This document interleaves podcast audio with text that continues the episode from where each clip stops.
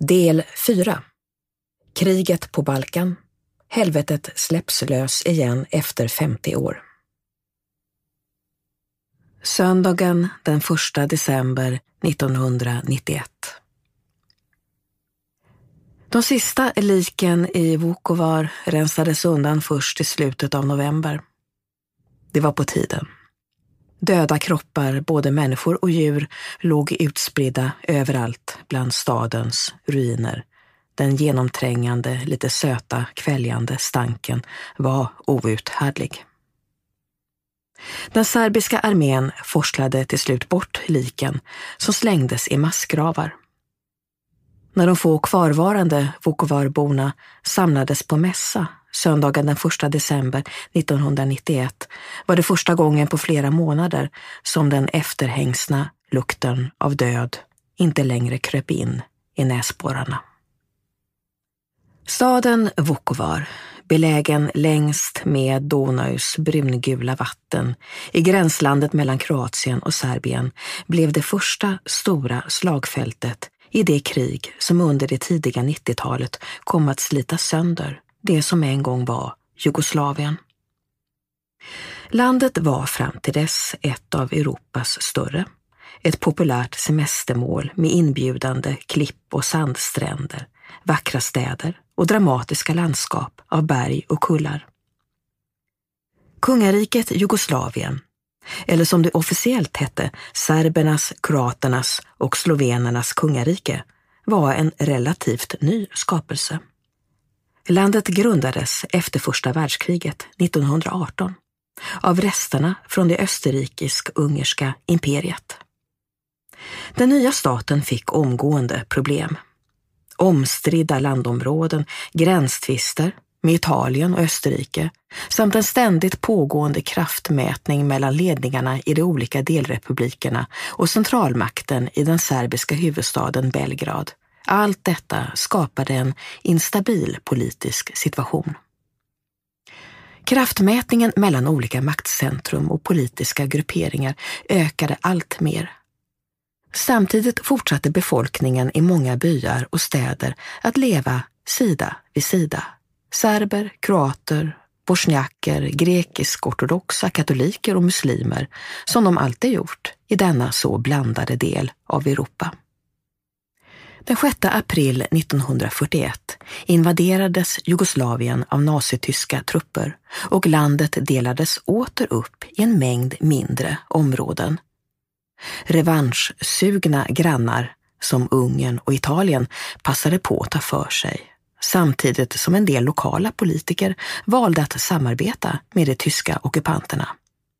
Kungariket Jugoslavien upphörde att existera.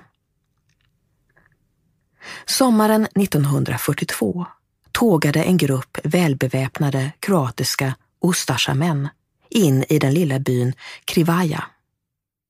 De leddes av prästen Miroslav Filipovic, mer känd som Sotona, djävulen. Klädd i sin svarta prästrock tog han sina män till byskolan och bad lärarinnan att samla ihop de serbiska barnen. Dessa sköts framför ögonen på sina kamrater. När Jugoslavien under andra världskriget ockuperades av Hitlers trupper förklarade sig Kroatien självständigt, men blev i praktiken en tysk lydstat ledd av Ante Pavelic, fruktade Ustasja. Ustasja betyder upprorsmän och bildades 1929 av nationalistiska kroater. Målet var att splittra Jugoslavien och upprätta en egen kroatisk stat. Fienden? Allt serbiskt. Och Ustasja påbörjade sitt värv. Beväpnade med maskingevär, påkar och knivar strövade Ustasja-band runt och mördade, våldtog och brände allt serbiskt i sin väg. I byn Jasenovac mellan Belgrad och Zagreb upprättade Ustasja ett koncentrationsläger där fångarna gasades, sköts eller hackades till döds. Närmare 100 000 människor, siffrorna är osäkra, lär ha dödats enbart i Jasinovac. Den katolska kyrkan i Kroatien samarbetade länge med Ustasja för att omvända de grekisk-ortodoxa serberna till den sanna katolska tron. En av de ivrigaste Ustasja-ledarna var just prästen Sotona. Vid rättegången efter kriget erkände han att han personligen dödat minst 100 personer. Han dömdes till döden och avrättades genom hängning. Serbernas hämnd lät inte vänta på sig. Den kom i form av chetniks, ultranationalistiska serber. De leddes av yrkessoldaten Mihailovic, som jämförde kampen mot kroaterna med serbernas strider mot turkarna under medeltiden. Han beordrade sina anhängare att låta håret växa och anlägga skägg. De började använda ett emblem med en dödskalle, beväpnade sig med dolkar och bar patronbälten över axlarna. På kort tid dödade Chetniks tiotusentals kroater, att läggas till det likaledes groteskt stora antalet lik som var Ustasjas bidrag i den masskyrkogård som Jugoslavien höll på att förvandlas till. Överallt var döden närvarande. Efter andra världskrigets slut återskapades Jugoslavien, nu som en kommunistisk enpartistat under Josip Broz Tito. Han hade lett de mångnationella partisangrupper av serber, kroater och bosniaker som under hela kriget fört en framgångsrik gerillakamp mot de tyska ockupanterna. Tito enade landet men priset för det nya gemensamma Jugoslavien var tidvis mycket högt. Oliktänkande trakasserades, förföljdes och fängslades. När Tito dog den 4 maj 1980 försvann inte bara en omstridd politiker, älskad av många, hatad av andra, utan också själva symbolen för det enade Jugoslavien. Det dröjde inte länge efter hans död förrän maktkampen mellan de olika politiska grupperingarna återigen var i full gång. I början av 1990-talet hade spänningarna ökat till bristningsgränsen. Nystartade partier, baserad på etnisk grund, krävde självständighet i nästan samtliga av Jugoslaviens delrepubliker. Ledda av Slobodan Milosevic stretade den serbiska ledningen i Belgrad emot. Den nationalistiska retoriken inom politiken och medierna skruvades upp för varje dag, på samma sätt som oron och misstänksamheten mot den andra. Den ena kommunistledaren efter den andra anslöt sig till de olika nationella grupperingarna och nybildade partierna. Serbiska medier började beskriva kroater som Ustasja, som återuppståndna monster från andra världskriget. Kroatiska medier talade i sin tur om serber som chetniks, beredda att återigen mörda, likt deras fäder och farföräldrar gjort under andra världskriget. Hatretoriken flödade. Även tidigare sansade och balanserade kolumnister och ledarskribenter övergick till att måla upp politiska motståndare i grannrepublikerna som i bästa fall problematiska, i värsta fall fiender som måste bekämpas. Vi dödade varandra i medierna flera år innan striderna och mördandet på slagfälten började sammanfattade juristen och människorättsaktivisten Tanja Petovar från Belgrad. Glina är en liten trött men charmig stad.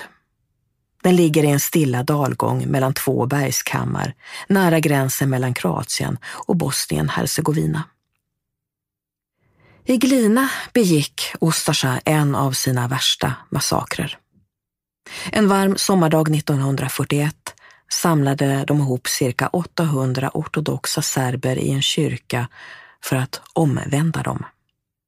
Efter ceremonin rusade knivförsedda Ustasja in i kyrkan och högg ner de församlade.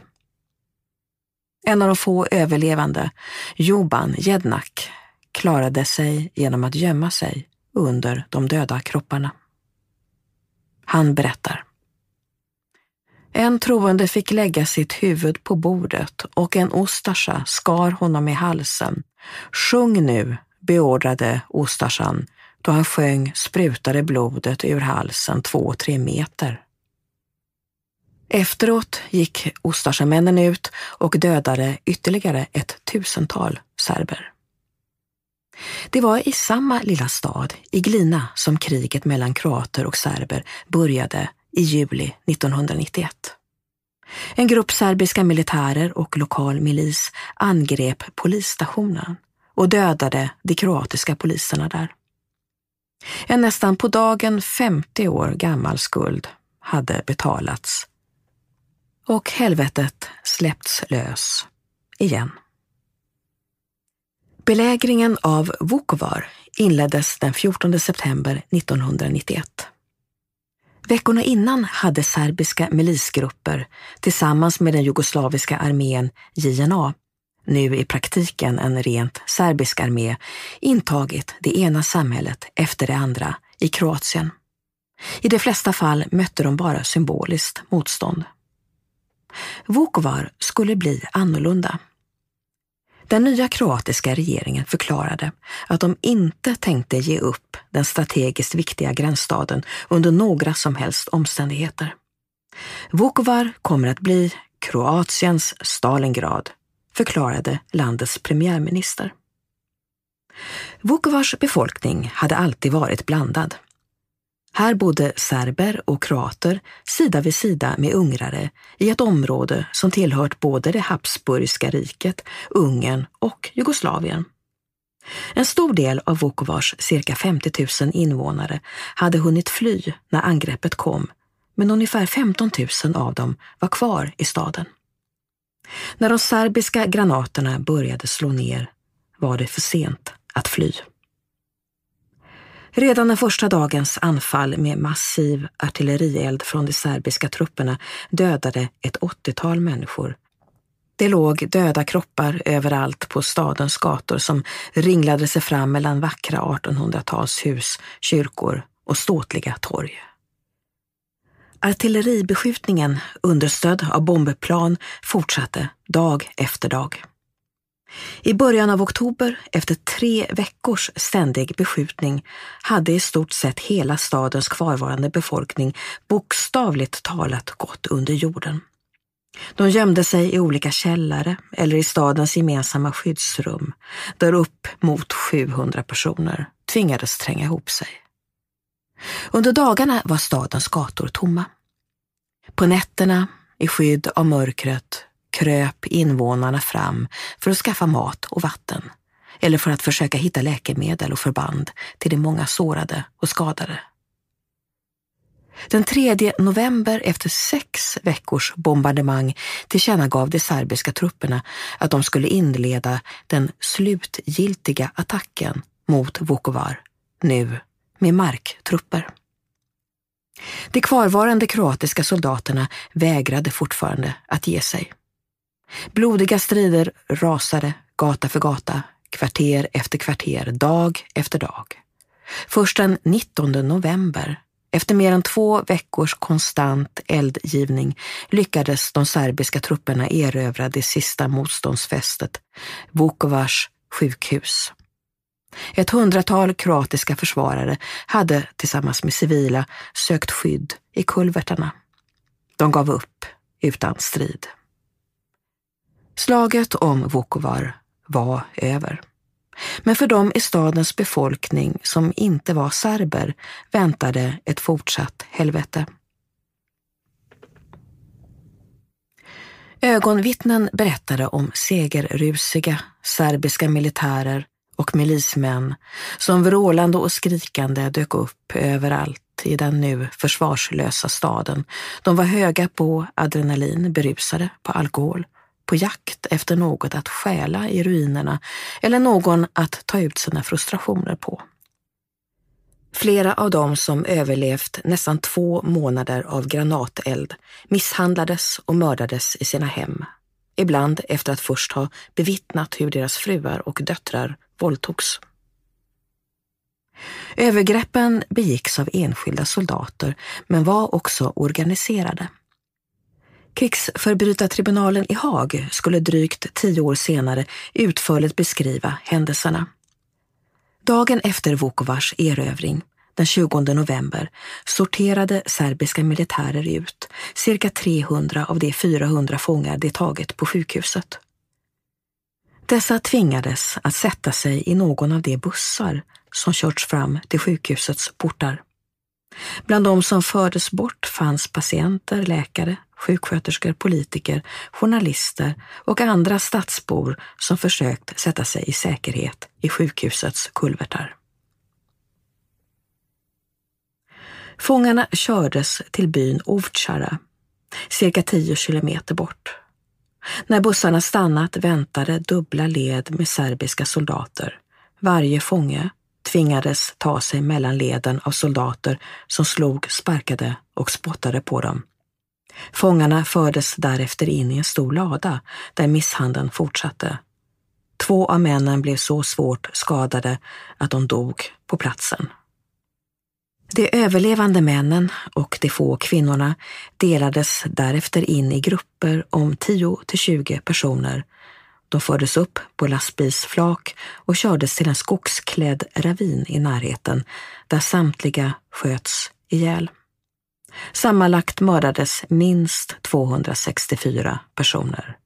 Kropparna slängdes i en massgrav där bulldozrar körde ner liken i marken. Det var från liknande scener som det forna Jugoslaviens befolkning flydde. De skulle snart skapa den största flyktingvågen i Europa sedan andra världskriget.